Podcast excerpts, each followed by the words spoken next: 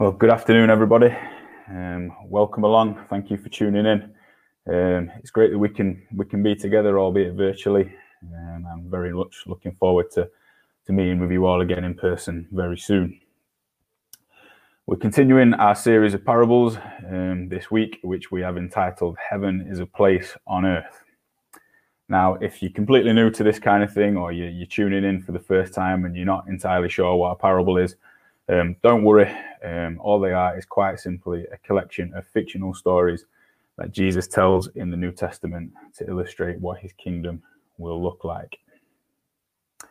And you'll find Jesus begins most of his parables with this, this phrase that we've become familiar with over the last few weeks the kingdom of heaven is like dot dot dot. Now, I don't know if the kingdom of heaven is a phrase that you've heard before. Um, it's the title of a very good film by Ridley Scott about the Crusades. Um, but it's also a phrase that's going to help us in framing our understanding of the parables uh, and also the point in history in which Jesus is speaking. Now, part of what we've been learning in this series so far, um, and what we're hopefully going to continue to learn, is that the kingdom of heaven isn't just something up there and otherworldly um, with angels floating on clouds and that type of thing, but it also refers to the here and now. Us here today, as part of Christchurch in the 21st century, a part of this kingdom which Jesus is talking about. Now, I don't know what springs to your mind when you think of the word kingdom. Um, for me, I, I, picture something vaguely medieval um, with peasants and swords and pestilence and that kind of thing. Um, but for Jesus' audience listening to him, the, the idea of a physical kingdom um, was perfectly familiar to them. Um, they understood what it was like to live in a kingdom under a king or an emperor um, and all the, the, connotations that came with that. Whereas for us, it's a, it's a little bit more far removed from, from our way of thinking. And so, what we've been seeing over the past few weeks is that Jesus has deliberately taken this familiar idea of a kingdom and permeated it with ideas that are quite unfamiliar to the people who are listening to him. Uh, and I think it's probably something that bears remembering just as, as we get into this text that to us today, um, parables like the Good Samaritan, for instance, or maybe the parable of the sower, um, they've become kind of ingrained in our minds a little bit um, and, and, maybe sort of within our, our, popular culture, it's, it's something that we find quite familiar. The phrase "the good," he's a good Samaritan, for instance, um, it's quite familiar to us. Um, but back then, these ideas were completely radical and completely new to the people listening. And I hope that if we delve deep enough, we might still be made to sit up and think about some of these parables in a way that perhaps the first hearers would have experienced. So let's uh, let's dive in again uh, to the parable that we had uh, that Ash very kindly read for us. Um, so we have the parable itself in, in verses 24 to 29, as he said, um, and then a few verses later in private to his disciples, Jesus gives the explanation in verses 36 to 43. So I'm just going to read the first three verses again. Jesus told them another parable. The kingdom of heaven is like a man who sowed good seed in his field. But while everyone was sleeping, his enemy came and sowed weeds among the wheat and went away. when the wheat sprouted and formed heads, then the weeds also appeared. So, just as a kind of general outline um, as, as we go forward today, I, I just want to suggest one question that this parable should make us ask. And as a result of that, two things that this parable should make us do. So, my first point, my question is how can the wheat and the weeds coexist? And once we've answered this, I'm hoping that this parable will two cause us to examine ourselves, uh, and three cause us to persevere in our faith. So, point number one then how can the wheat and the weeds coexist? So, we've been presented with these two groups, wheat and weeds, and the explanation that Jesus gives us from verses 36 to 43, um, we have this metaphor which illustrates two types of people people of God and people of the devil or people of the evil one. Um, and what we see from the first few verses is that they are quite hard to tell apart. Uh, verse 27 tells us that they're so indistinguishable that the servants didn't notice them at first because they look so similar. Now, just for a little bit of context, um, according to a couple of the commentaries, which Ash is very kind of lent me, um, there's a certain type of weed um, called da- darnel. Darnel, I, I, hope I'm pronouncing that correctly. Um, and it was it was common in this area um, at this particular time. And the annoying thing about this weed was that it looked very similar to wheat, uh, and it wasn't until it fully flowered that you could actually distinguish them and tell them apart. Uh, and what's more, it, it, actually entwined its roots with the wheat, meaning that you couldn't actually pull them apart straight away, or you'd end up pulling up the good crop with the weeds. Um, also, during this time, uh, apparently it was a thing for rival farmers to sow weeds in each other's fields. I don't know why you'd want to do that, but apparently it happened. Um, so much so um, to the point where there was a specific Roman law um, which actually forbade sowing seed in somebody else's field. Um, so that's why the idea of an enemy sowing seed in your field in verse 28 would have clicked with the people that Jesus was talking to, um, even though that might seem a little bit strange to us. Uh, now, just just as a quick aside, uh, I don't want to get too hung up on this, but I, think it's something worth mentioning. Um, there's there's some debate um, amongst Christians and above uh, amongst Bible scholars um, about what the field actually represents in this text. Uh, the field being the place where these these two groups exist. Now, verse 38 clearly tells us that the field represents the world, um, but if you scan down to verse 41, and Jesus narrows the parameters a little bit and refer, refers specifically to the kingdom or the church. Um, and very, various clever people with beards and corduroy trousers um, have argued about should the church be kept pure because the people of the devil exist kind of out there in the wider world, or is he talking about these two groups coexisting within close confines of the kingdom itself? Now, in my very humble opinion, I think there's probably room for, for both viewpoints. Um, but for the purposes of today, um, I'm just going to be talking primarily within a kingdom uh, church type context.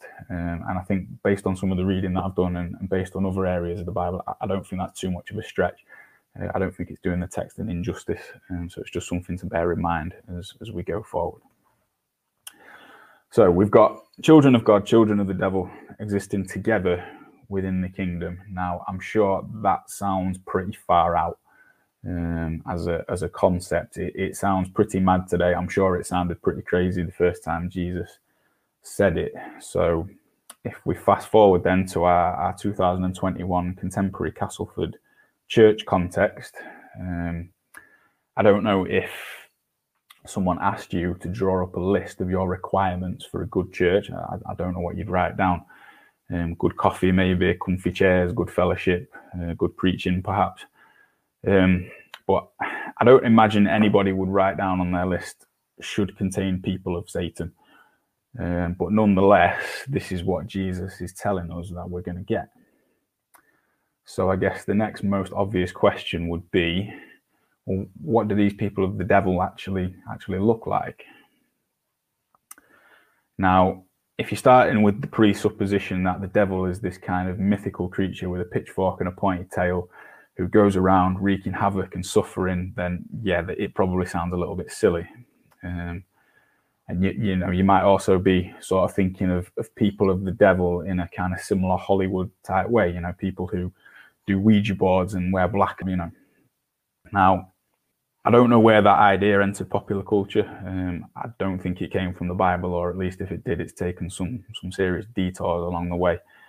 Um, and admittedly, in in Scripture, we get the devil being represented through lots of different types of imagery. Sometimes he's portrayed as a snake, uh, sometimes a lion, um, or a beast of some kind. Um, but I'm not too sure that the Bible ever intended us to kind of run away with these ideas and, and pictures. So I just want to consider an alternative for a minute. I look very quickly at the devil as he's depicted in the Bible.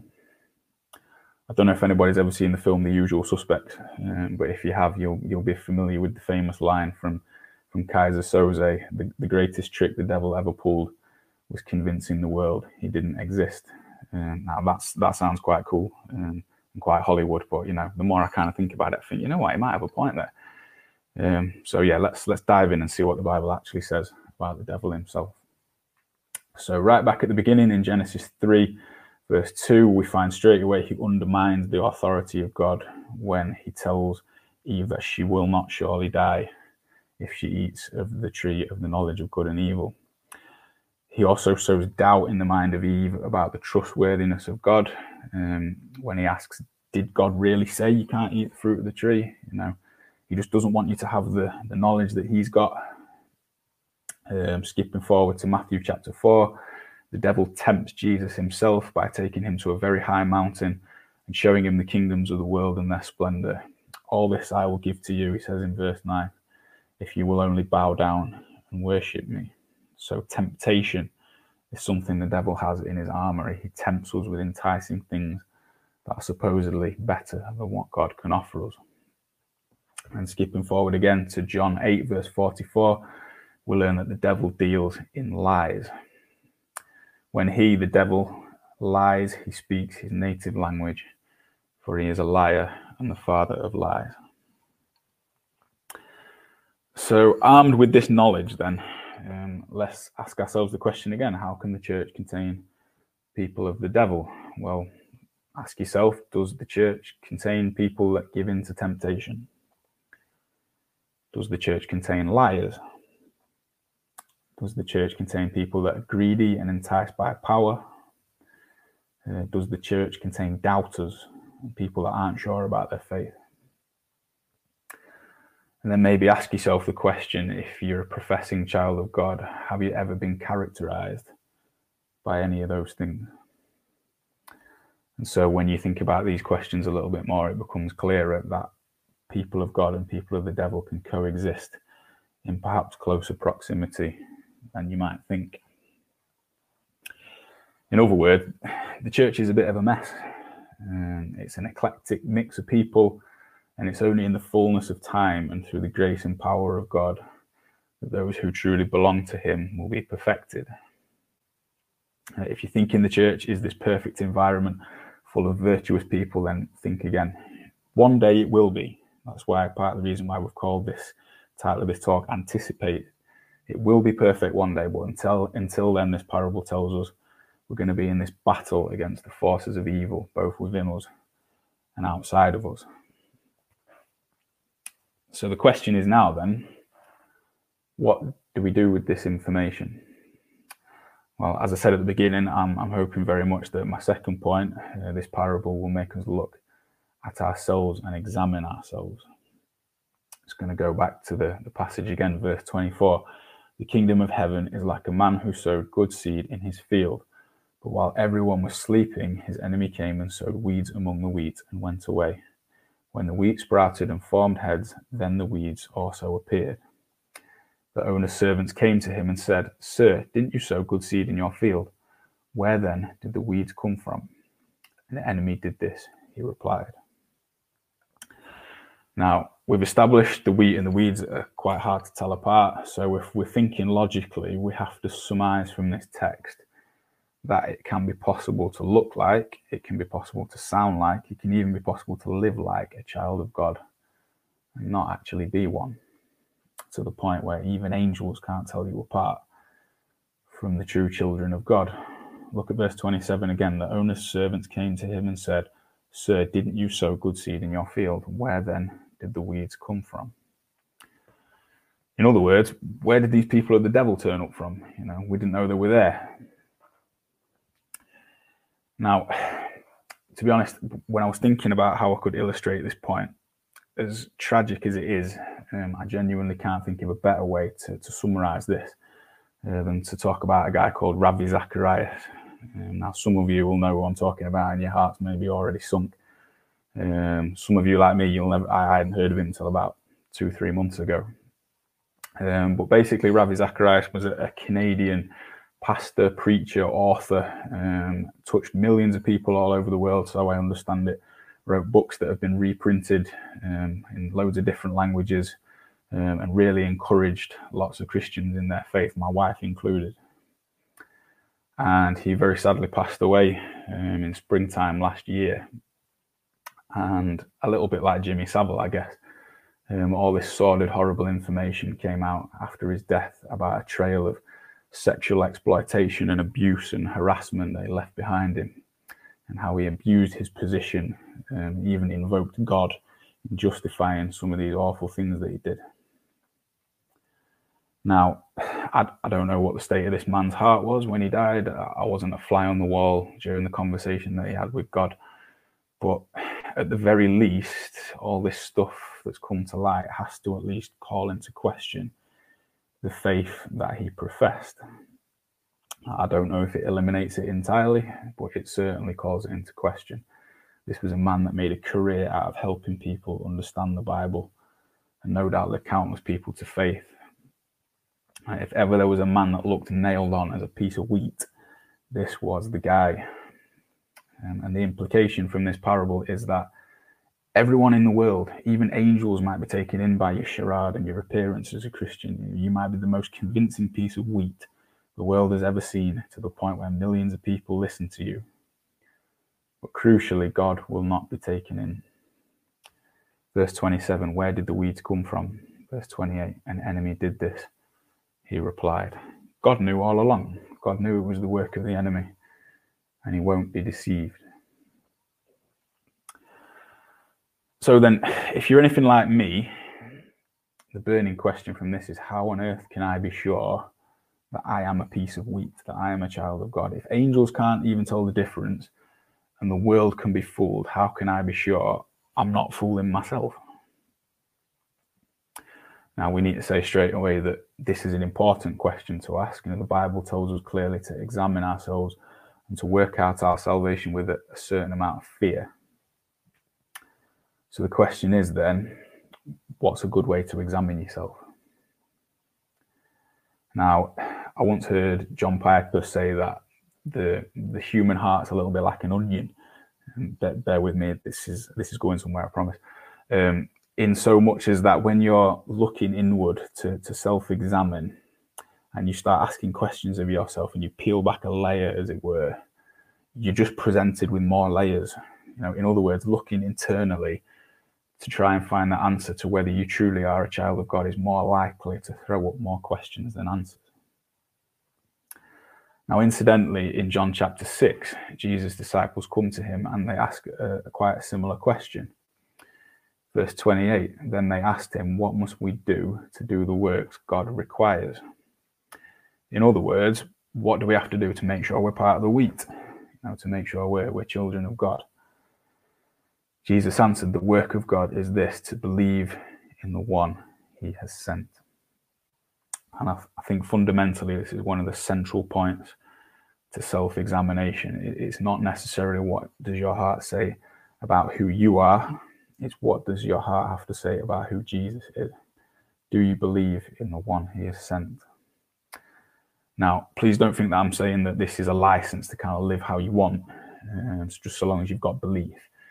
J- Jesus clearly calls us to obedience and to live a certain way. And he tells us the fruit of our lives will show if we believe or not. You know, think back to Ravi Zacharias, the way he lived seriously called into question what he said he believed.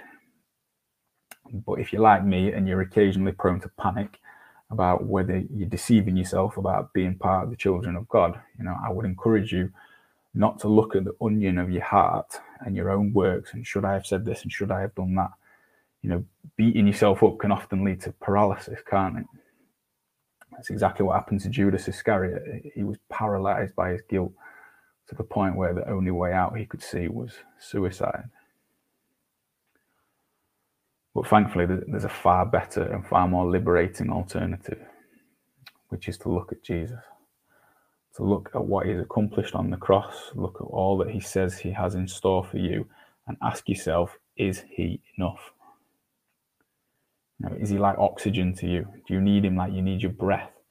Is he your only hope, or is he just another facet of your life that you dip in and out of occasionally? The parable of the weeds should cause us to look at ourselves and examine ourselves, yes, but it should not cause us to rely on ourselves. And the fundamental difference between the wheat and the weeds is what you decide to do with the person and work of Jesus Christ. And finally, and very briefly, as I said before, I hope this parable will encourage us to persevere. I'm going to go from verse 29. While you are pulling the weeds up, you may uproot the wheat with them. Let both grow together until the harvest. At that time, I will tell the harvesters first collect the weeds and tie them off in bundles to be burned, and gather the wheat and bring them into my barn. So there's clearly a day coming when the full identity of the wheat and the weed will be revealed. You know, one day, the children of the devil are going to look far less conspicuous, and equally, the children of God are going to shine like the sun. And everything that causes sin and all who do evil will be thrown in the fire. Verse 41. The world is a mess, the church is a mess. But there's a day coming when the distinction will be clear which means bluntly we've got to hang in there. You know, there's so many Bible verses that I could have chosen to talk about the importance of perseverance. But the one I think sums this up quite succinctly comes from later on in Matthew 24, when Jesus is preaching again, and he says quite simply, The one who endures to the end will be saved. Yes, what distinguishes the wheat from the weeds is faith in Jesus, but you have to go on believing it is not a temporal thing the wheat starts life as grain, but it's not until it fully flowers that it's ready to be harvested. So keep going and keep holding on. You know, maybe you're fed up with another church service online. Maybe you're fed up of not having any fellowship. Maybe your prayer life's gone cold. Maybe you're slipping into old sins and old habits. But please be encouraged and challenged at the same time to keep going because the reward is great and the alternative doesn't bear thinking about. And equally, if you're, you're new to church or you're, you're still making your mind up about some of the claims of Jesus, what this parable is equally saying is that there's still time for you to make a decision. Every day God gives us is a mercy. The wheat and the weeds haven't fully grown yet. The day is not yet at hand. But the day is coming when the identity of both groups will be revealed. And Jesus says we'll be found on one side or the other. You know, the devil is, is very much at work in the church, as we've seen. So we need to look at ourselves and we need to persevere, but we can't do that without the help of Jesus. Uh, I just want to give a very, very quick illustration as I'm finishing, um, which uh, I feel kind of sums this up quite well. Um, if you live round here, um, in the last 12 months or so, you've you've probably been to Nostell Priory at some point because there's literally nothing else to do. Um, and me and the family were walking around Nostell Priory the, the other week, and you'll know there's a, a, kind of part of the walk where you come across these huge, great fallen trees. I, I don't know what type of trees they are, um, but you know they look like the type of ones that lived for, for hundreds of years, um, and they've kind of toppled over, and the root, even the roots, are sort of ten feet high, and they're sort of decaying and rotting into the ground. And as I kind of looked at them, I said to Holly, like, it makes me a little bit sad to be honest but you know, as, as Martha runs up and starts climbing all over the branches and stuff, and you look a little bit closer, you can see all these tiny little organisms and plants and shoots that are coming up that are feeding directly off the, the decaying wood that uh, that the fallen trees leaving behind. And I think this is, in a way, that's quite a good way to sum up our, our lives as wheat, if you like. Jesus died to give us life and growth, and we feed on him as the sustenance of our faith. And it's the exact illustration we get when we take communion. And it was his sacrifice which gives us hope. But crucially, it's because he lives that we can look forward to the day when we're going to shine like the sun in his kingdom. Cheers, guys. Thanks for sticking around. If you've stuck around um, at home, thanks for the message, Joe. Welcome along, Jude. Very welcome. Thanks. Um, that was. I'm just thinking that was. I don't know. I reckon. I don't know what. I don't know what Paul would say, but I think that was one of the the harder one of the harder parables, Joe. I think you copped for it there. I think that's. Um, yeah, there's a reoccurring theme here. I seem to know.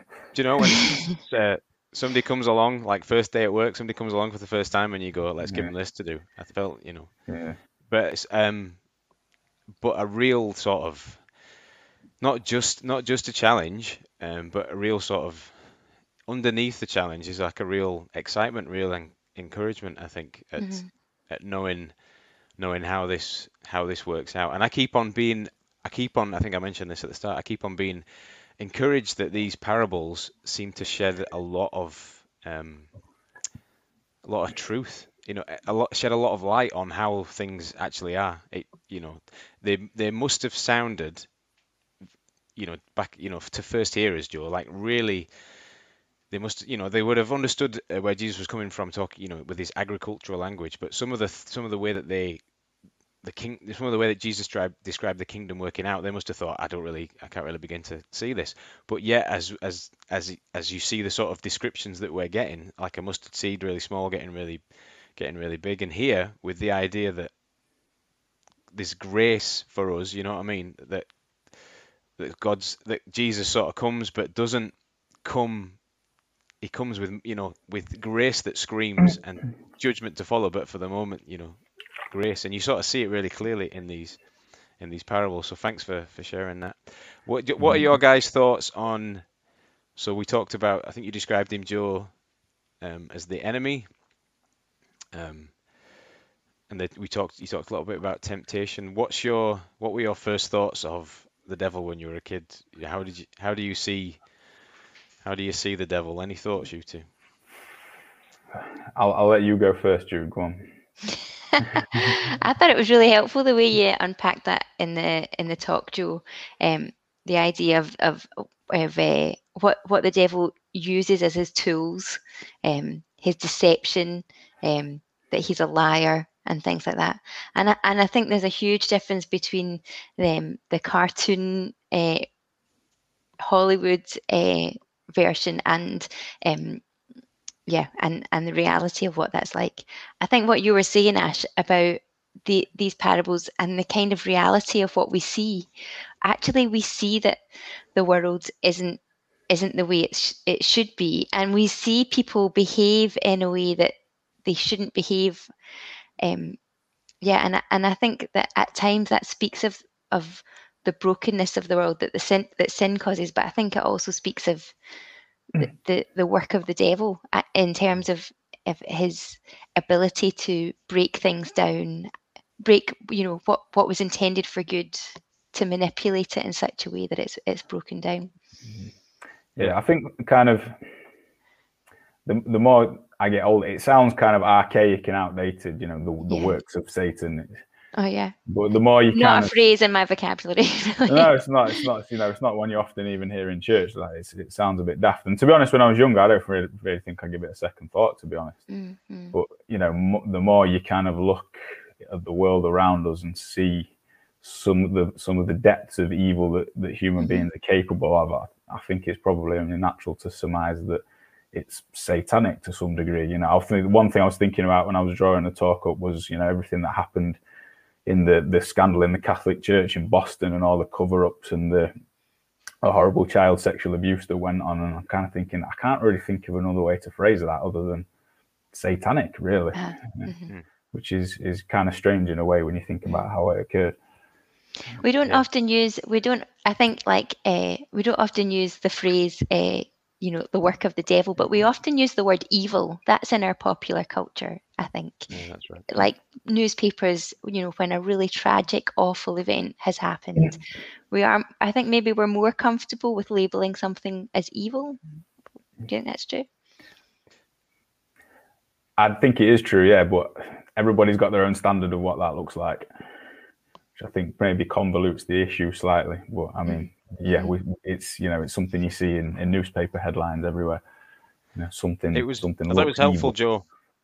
I thought it was helpful, Joe. How you so when you when you first when you sort of breached the subject of the devil, so you sort of gently said both both we could think of it as the world and we could think of it as church, and I agree. I think both, you know, there's there's, uh, there's a sense in which both of those can be true, but we do when you when you went down that road, I was um, the, the you initially imagine like you imagine the great evil and we can all we can go to you know the kind of examples that you've given of the Catholic Church and others, and you kind of see it. But it does the parable does cause you to examine. I thought that was really helpful. The parable does cause you to put yourself in the shoes of somebody who needs to examine themselves, and that is kind of one of the things that the the Bible does. It it sort of levels the pl- you know because it's a grace soaked message because it reaches everyone. It, it levels everything out, doesn't it? So we can't we and you th- I thought you did that really well where you sort of said look over here and then you went oh but actually we're all we're mm-hmm. all a little bit touched by this and we all we're all growing up you know in in this mess and we are all you know we we all need to take a look and we because I think I think as well it was helpful to sort of think it through because we're growing up, you know, as you described the weeds, which I think is the reality of it. It does make it it makes it you know it's confusing and it's and it's difficult and we are near temptation, you know, a lot of the time. And the way you described the the quote from what was the film? Um, Usual Suspects. Usual Suspects. Keyser Söze. Yeah, just I didn't know it was from that film, but I've heard the quote before, and yeah, it does sound it sounds unlikely at first, and then you think actually, you know, that the idea that the devil is a liar and attempt to, um, you know, and he's sort of t- telling his lies. You know, he's mm-hmm. not out. He doesn't want us to think of him. Doesn't help him for us to think of him as a like the Man United. Uh, Careful. The Man United mascot. Don't know what the score is. Um, but you know, the Man United mascot. It doesn't help us to think of him like that. It helps us. You know, he's better suited if we don't think of him at all. Yeah, he doesn't want you to think of him like that. I don't think it's.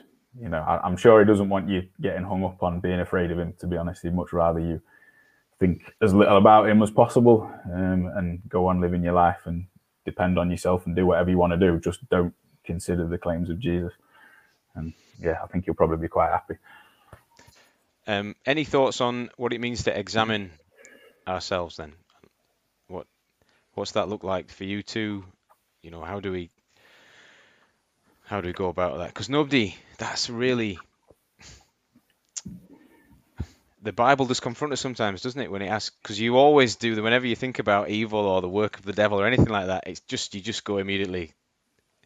Human nature to go. It's something as bad as you know as the the Catholic priest or Ravi Zacharias or something like that. But how do we actually dare to look look in at ourselves? How how do we do that? Yeah, I think I think it I think it's really tough because the minute you almost uh, you look in, you start to to judge other people and put yourself on a scale of ah, I'm not that bad.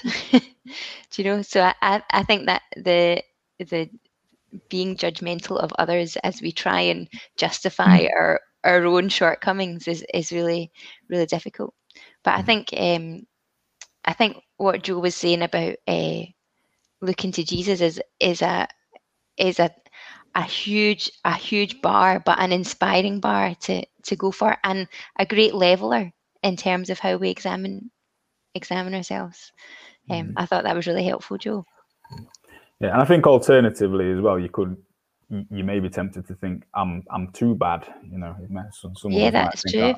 I'm not as bad as this next guy. Well, some of us might think I'm I'm too terrible and, and too awful. And like mm-hmm. you say, it's a it's a great leveler. Um, you know, everybody has their own definition and their own understanding of justice. But like I say, the gospel is is for everybody, um, and so it, it has to put everybody on a level level playing field to some degree. Yeah. And I look. Go on, Jude. I, I like. Uh, I was just thinking about that idea of justice today. That that we all kind of call for justice, especially when we see great, terrible acts like the ones we've mentioned already, and we go, justice must be done. But we kind of want want our own justice to be done. And I think when we look to God in those things, actually, we put ourselves under the authority of His justice and actually his justice is never um, never too harsh or never too uh, slack. Do you know like it's the perfect response. And yeah i think that putting looking to god more than looking to our own how we would resolve it is is the challenge i think. What were you going to say ash?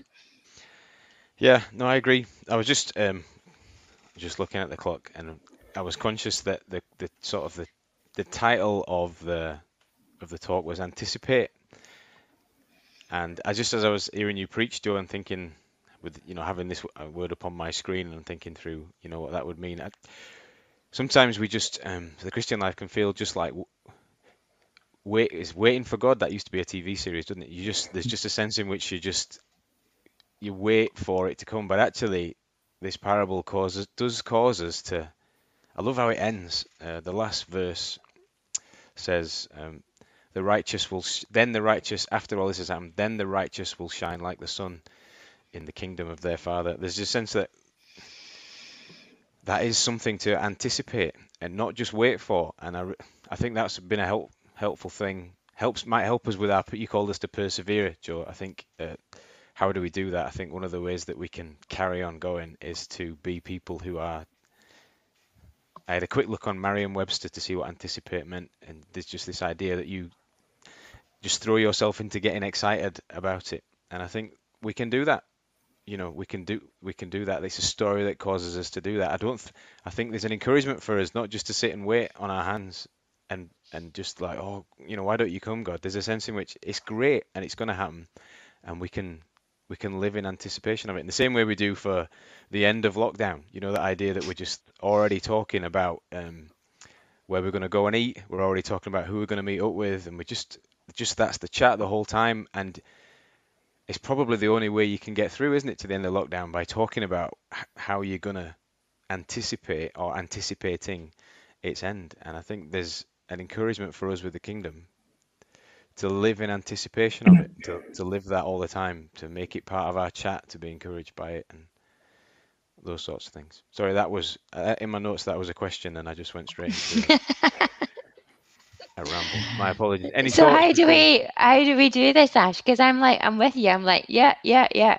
I want to anticipate it. I want to be excited about it rather than ache for it. Because in my heart, often it's an ache of oh, I want things to be better than they are. How do we live excited, anticipated? I think one one of the ways then, just on the back of this, is that knowing that knowing that justice will come. I think particularly in the days that we live in just now, that is cause to to give to give me such hope. Because I think when I think about how justice might ever happen in our world, I just every time I, I run down the road of how we're going to end poverty, how we're going to end, you know, inequality or racism or whatever else it is, and I just always see as I just always see it as being impossible, and it's so depressing. But yet the fact that um, the fact that I can rest in the fact that God's gonna bring justice, and in doing that, deal with me. You know, at the same time, I think it's exactly as Joe says. I I go back to that story of of the cross, and I'm just like, I just rest rest in that as much as I can. Just go, phew, thank goodness that that's the story, and justice doesn't depend on politicians coming up with answers or me trying to live a good life. Um, the gospel, you know, Joe reminded us it doesn't.